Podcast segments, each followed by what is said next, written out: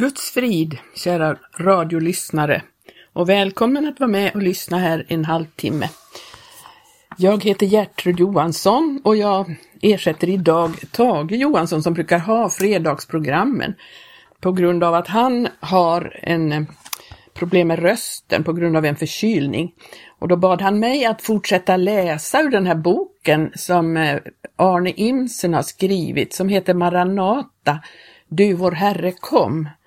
Så jag ska eh, ägna några minuter här åt att läsa ur den boken och jag ska fortsätta där vi eh, slutade sist. Vi hade läst om Maranatavittnena, Maranatavittnen eh, Abraham, Maranatavittnet Noa bland annat. Och nu ska vi fortsätta, sen läste vi då Maranatafolket och nu ska vi fortsätta med kapitlet som heter Maranataförsamlingen. Där läser jag så här. För varje bibelläsare borde det stå helt klart vad som entydigt och kategoriskt sägs om människans syndafördärv. Så är emellertid inte fallet. Eftersom de flesta människor endast har den kunskap som kyrkans prästerskap förmedlar kan man inte vänta sig någon bibelförankrad människosyn. Kyrkans tjänare har vanligtvis ingen ambition att i sin förkunnelse föra fram Bibelns mycket radikala frälsningslära, varför teologin får ett helt annat centrum. Det må sedan kallas modernism, liberalism, humanism eller ges en annan vetenskaplig mask. Problemet kvarstår i verkligheten i hela sin tragiska räckvidd. Gräsgnagar och gräshoppsteologierna är förödande för all andlig vegetation. Väckelsekristendomen har invaderats av dessa förhärjande skadeinsekter. Man har inget utsäde att så och inget liv att förmedla. Religionssurrogat och billiga ersättningar i ständigt nya varianter. Det är ju helt klart att en sådan kristendom har förlorat tron på sin Herre, på sitt uppdrag, på Guds ord, på den helige Ande och på allt som från början var orsak och drivkraft till dess framväxt och istället måste hitta verksamhetsmetoder och områden som är anpassade till det förändrade hälsotillståndet. Det är denna kristendom på avvägar, bortförd såsom segerbyte av denna världens arma krafter, som söker sina samarbetspartners bland likasinnade reformatorer och samhällsförbättrare. Hur ska man kunna bjuda något effektivt motstånd mot fiender och angripare när murarna är nedrivna, vakttornen övergivna och vadställena utan besättning och ingen vet hur man uttalar lösenordet. I slutet av sin vandring i det heliga landet framförde Jesus profetiska budskap om kommande begivenheter. Det finns inte många ljusa inslag i hans förutsägelser. Allt verkar genomgående onormalt och kaotiskt. Jesus ger inga evolutionistiska förspeglingar om renande surdegseffekter i mänskligheten såsom resultat av kristen mission. I slutakten blir förkastelsen och förnekelsen mänsklighetens val och detta markeras i definitiva avbrott och blixtsnabba uppbrott. Jesu lärjungar är ljus och det är salt, utan att göra något berömvärt för att bli det. Varför måste den kristna församlingen dresseras till att bli något annat än vad den i verkligheten är? Vad är det för militanta och gifter som masar fram namnlistor, protestskrivelser, demonstrationer och andra politiska manifestationer för att uppvisa mängd och styrka? Varför måste den kristna församlingen i alla lägen stå på barrikaderna och kämpa för mänskliga rättigheter, etik och folkmoraliska värden? Varför ska församlingen tvingas in i funktioner som den saknar alla förutsättningar för, eftersom det är i strid mot församlingens väsen, uppdrag och fullmakter? Församlingen är staden på berget som kastar sitt ljus i alla riktningar utan att behöva legitimera sig med fromma övningar. Dialogen är meningslös.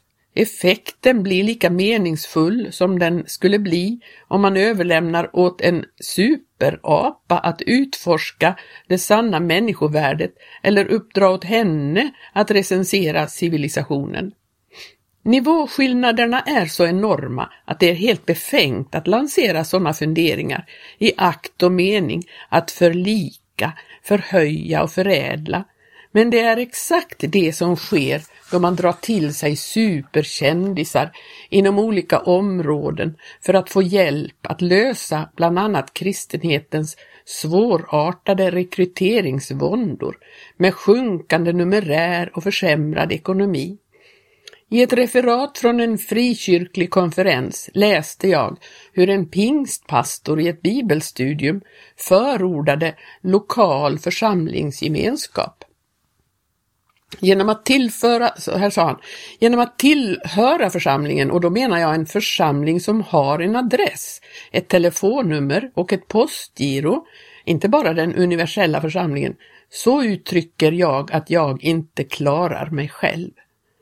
Det låter så bestickande och odiskutabelt och det är väl helt självklart om församlingen är en mänsklig uppfinning av folkrörelsekaraktär made in Sweden. Då blir matrikeln, byråkratin, funktionärsväldet och egendomsförvaltningen typiska fundament, nödvändiga för social etablering och en subventionsstruktur anpassad till samhällelig avgifts och bidragskarusell. Men om nu bibelstudieledaren tänkte rätt så var exemplet illa valt. Vilket telefon och postgironummer hade församlingen i Jerusalem? Hur många kristna grupper utöver vår jord saknar tillgångar till sådana resurser idag? Hur många matrikelförda medlemmar i de olika kyrko och samfundsregistren är aktiva eller passiva? Nej, Föreningsmodellen måste överges om man ska nå fram till en urkristen församlingsgemenskap enligt mönsterbilden.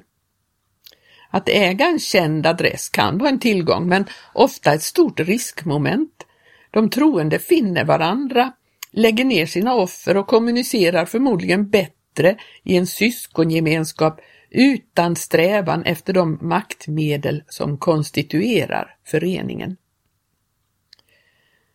Nästa kapitel heter Maranatafolkets politik. Jag har studerat min bokhyllas litteratur som behandlar temat kristendom och politik. En av de böcker som gör anspråk på att stå för en väckelsekristen syn presenterar en litteraturlista som mer än något annat dementerar det angivna uppsåtet och förlorar sin trovärdighet. Författaren manipulerar begreppen och bygger upp en teokratisk fantasivärld som hör en kommande tidsålder till. Det är i och för sig inte ovanligt, men det är alltid lika beklagligt då väckelsekristendomen används som förklaringsmodell för utombibliskt samhällsengagemang. I sina prestigeladdade ansträngningar att konstruera en trovärdig ideologi för Jesus-centrerad politisk aktivism förbises vanligen enkla och elementära fakta. Med felaktiga premisser knådar man ihop en felaktig materia med felaktiga slutsatser. Det finns både raklinjighet, logik och konsekvens i de förklaringsmodeller som presenteras. Men felet blir inte mindre av det goda uppsåtet den intellektuella hederligheten och den goda viljan. Om man går ut ifrån skapelseberättelsen för att ge tyngd och motiv åt sina argument för idén att den kristna församlingens uppgift är att förvalta och vårda jord och värld, så kan resultatet inte bli annat än fromma önskningar och meningslösa fantasifoster. En religiös variant på det mångtydiga och tidlösa temat kejsarens nya kläder. Det finns knappast ens en antydan i bibeltexterna om att evangelium skulle genomsyra blocken och på så vis kristna dem. Det sägs fast med att blocken ska undanröjas utan någon som helst medverkan av människohänder. Det är den lilla stenen som oväntat och överraskande snabbt och effektivt pulveriserar de volumösa bergsmassiven till stoft. Det är inte svårt att förstå den bilden.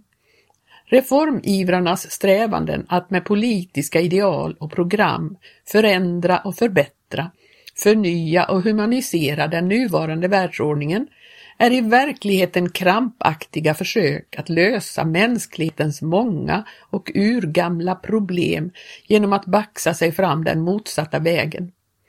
Den helt avgörande frågan kan inte vara om man lyckats dra hundratusentals röstande till valurnorna för att välja ett parti som menar sig stå för kristen etik, utan om denna enorma valapparat förmått lyfta en enda människa in i den bok som kallas Livets bok och förts på högrot. Det är inte politikens mål, svarar samhällsförbättrarna bortförklarande. Hur skulle man kunna levandegöra det som i större eller mindre utsträckning undanträngts av förment viktigare ting i tiden? Absorberad av tidsandan har den kristna trosbekännelsen blivit en kuliss. Vem bland dessa världsbyggare tänker på den märkliga lilla stenen som nu och då demonstrerar sin gudomliga makt och härlighet i den heliga historien? Lampan som åtföljde Guds folk i öknen var Kristus. Den anstötliga sten som byggningsmännen, denna världens mäktige och vise, förkastade därför att de inte kunde finna någon plats åt den i sitt perfekta och fulländade byggnadsverk. Den stenen har av Gud gjorts till grundsten, hörnsten och slutsten. Det är den stenen som undanröjer det voluminösa världsblocket och visar sig vara kapabel att inta dess plats. Anstöten döljer en gudomlig hemlighet. Inte genomsyra, men undanröja och ersätta hela världshegemonin med alla dess beståndsdelar. Det är planen som den kristna församlingen har fått i uppdrag att proklamera, demonstrera och förkroppsliga som Guds sanna egendomsfolk i tiden, såsom staden på berget. Liknelsevis undervisar Jesus om hur den senapskornsliknande tron befaller blocket att häva sig upp och kasta sig i havet. Det är Guds resurser och metod. Den voluminösa och förstenade bergmassan lyfts och fördrivs av det mikroskopiska senapskornet, det minsta av alla korn.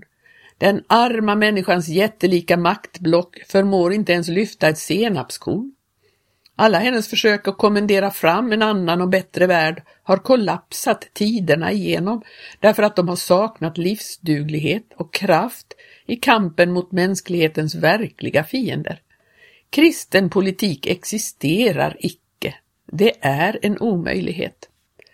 Alla bevis om motsatsen har helt felaktiga premisser och landar i samma maktspel som alla övriga partier i maktapparaten. Kristus är odelbar och sönderfaller inte i religiösa, kulturella, politiska, ekonomiska, filosofiska eller okulta kategorier och gemenskapsformer för samhällsnytta.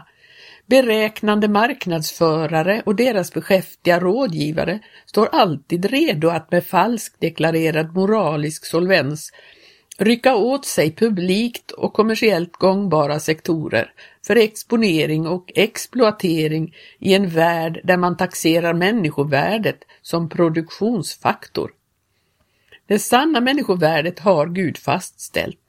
Det kan förtrampas men aldrig revalveras utan korset och dess kraft. Det är ett axiom att all skuld måste betalas. Syndaskulden likvideras genom Jesu Kristi blod. Allt talar för att den svaghet Gud demonstrerar i korset och genom korsets predikan proklamerar är helt otänkbar i världens alla människocentrerade, profana och religiösa maktcentra. Det är därför falsk varudeklaration att åberopa kristna ingredienser i sitt blasfemiska partinamn opportunistiskt nyanserat för partinyttan. Inte ens då fariseismen och materialismen legitimerar sig genom att kopplas samman med asketism, idealism och humanism blir den kristen. Människan måste medvetandegöras om sin faktiska situation för att kunna rädda sig själv, sin miljö och sitt sociala liv. Människan är inbilsk och vill ge vetenskaplig trovärdighet åt myten om sin godhet och duglighet. Och kristna politiker går helt utan verklighetsförankring i borgen för att kristen etik och kristna värderingar räcker för att skapa ett gott humant och trivsamt samhälle, fast denna aposteln kungör att världen förgås. För sådana bragder erfordras inte personlig tro, omvändelse eller ny födelse förkunnar lögnpredikanterna. Deras garantier är emellertid helt värdelösa eftersom de saknar täckning. Det är kvalificerad förför någon del av Kristi lära från hans person och låtsas som om sådana fragment för politisk verksamhet skulle ha någon auktorisation i Nya testamentet. Deras idéer är dilettanter och charlataner. Människan är ond, det är detta hon måste överbevisas om. Utan denna kunskap om sig själv är hon förlorad.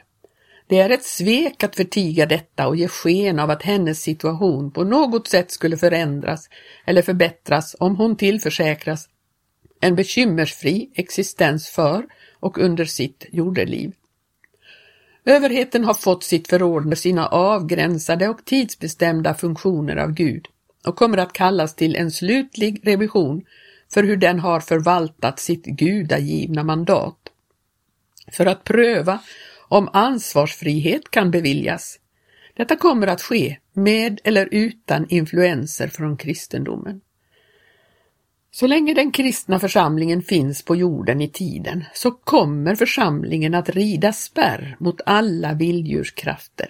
I kraft av sin blotta närvaro och genom den helige Andes inneboende. Församlingen behöver inga politiska mandat eller taburetter för att vara salt och ljus. Guds församling är sanningens stödjepelare och grundfäste, får vi veta av aposteln Paulus.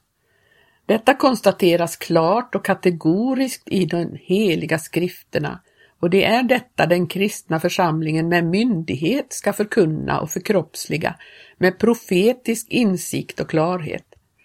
Men det finns definitivt inga rekommendationer eller befallningar för den kristna församlingen att gå in i rollen som folkvald eller på annat sätt delegerad maktutövare i politiska institutioner eller statliga organ i tiden. Den kristna församlingen är helt okänd för världen och står helt utanför alla tribuner, tribunaler, scener och andra maktkonstellationer i världen. Det är endast då den kristna församlingen vet och behåller sin plats utanför alla härskarlystna och förljugna läger som församlingen kan bevara sin egenart och integritet och vara den andliga maktfaktor församlingen med sina konungsliga fullmakter och hemliga vapen har bemyndigats att vara gudomliga nasirat. Då nasiren Simson avslöjat sin gudomliga hemlighet för den nyfikna skökan som låg i hans famn och hans flätor, det synliga uttrycket för hans nasirat, var avklippta, då upptäckte han omedelbart att synen, friheten och kraften hade försvunnit från hans liv. Han fördes till sina fienders stora förnöjelse bort av en yngling. Jesus uttrycker samma sak så här. Om saltet förlorar sin sälta, då duger det till intet annat än att kastas ut och trampas ner av hedningarna. Det är avfallets koryféer som ersatt det sanna evangeliets salt med socker sockersöt etik till åtlöje för hedningarna. Det är detta som är laglöshetens hemlighet. Den följer nämligen sina verkliga planer och avsikter genom en allomfattande kärlek där endast sanningen hatas och bekämpas. Då sanningen har blivit hemlös strömmar laglöshetens ande och kärlek in i tomrummet den lämnar efter sig och villfarelsens makt gör att laglöshetens exponenter och offer i sitt självbedrägeri sätter tro till lögnen. Det är i denna omvandlings och avfallsprocess antikristliga politiska rörelser med kristna initialer formeras till korståg på Satans tillskyndelse. Det är en samhällsbevarande uppmarsch mot ateism, mot omoral, mot brottslighet, mot familjeupplösning, försvar för människovärdet, mellanfolkligt samförstånd, kristna värderingar och kristen etik. Laglöshetens hemlighet är redan verksam, säger aposteln. Laglöshetens människa, fördärvets man, ska träda fram. Vad är det då som markant kännetecknar denna fördärvets man? Han upphäver sig, sätter sig över allt vad heligt är. Fädernas Gud, fädernas skrifter, fädernas tro, fädernas liv. Lyssna på det ständigt återkommande föraktfulla talet om fädernas sekterism, fanatism, fundamentalism, trångsynthet, isolationism och se med vilken självklarhet, stolthet, självgodhet och självtillräcklighet man tar säte i Guds tempel och föregiver sig vara något gudomligt, progressivt och samhällsgagneligt. Denna fientliga infiltration har alltid haft en lika nedbrytande och hämmande effekt på den kristna församlingens andliga kvalitet och vitalitet. Genom att glida bort från sitt eget ursprung och centrum har helt periferiska projekt och intressen tagit över och man måste söka förebilderna i ett annat evangelium, i en annan ande och hos en annan Kristus än fäderna trodde på, förkunnade och levde för. Vi läser så långt idag. Vi har bara ett par dagar kvar nu tills vi eh, får vara med om ett nytt år återigen.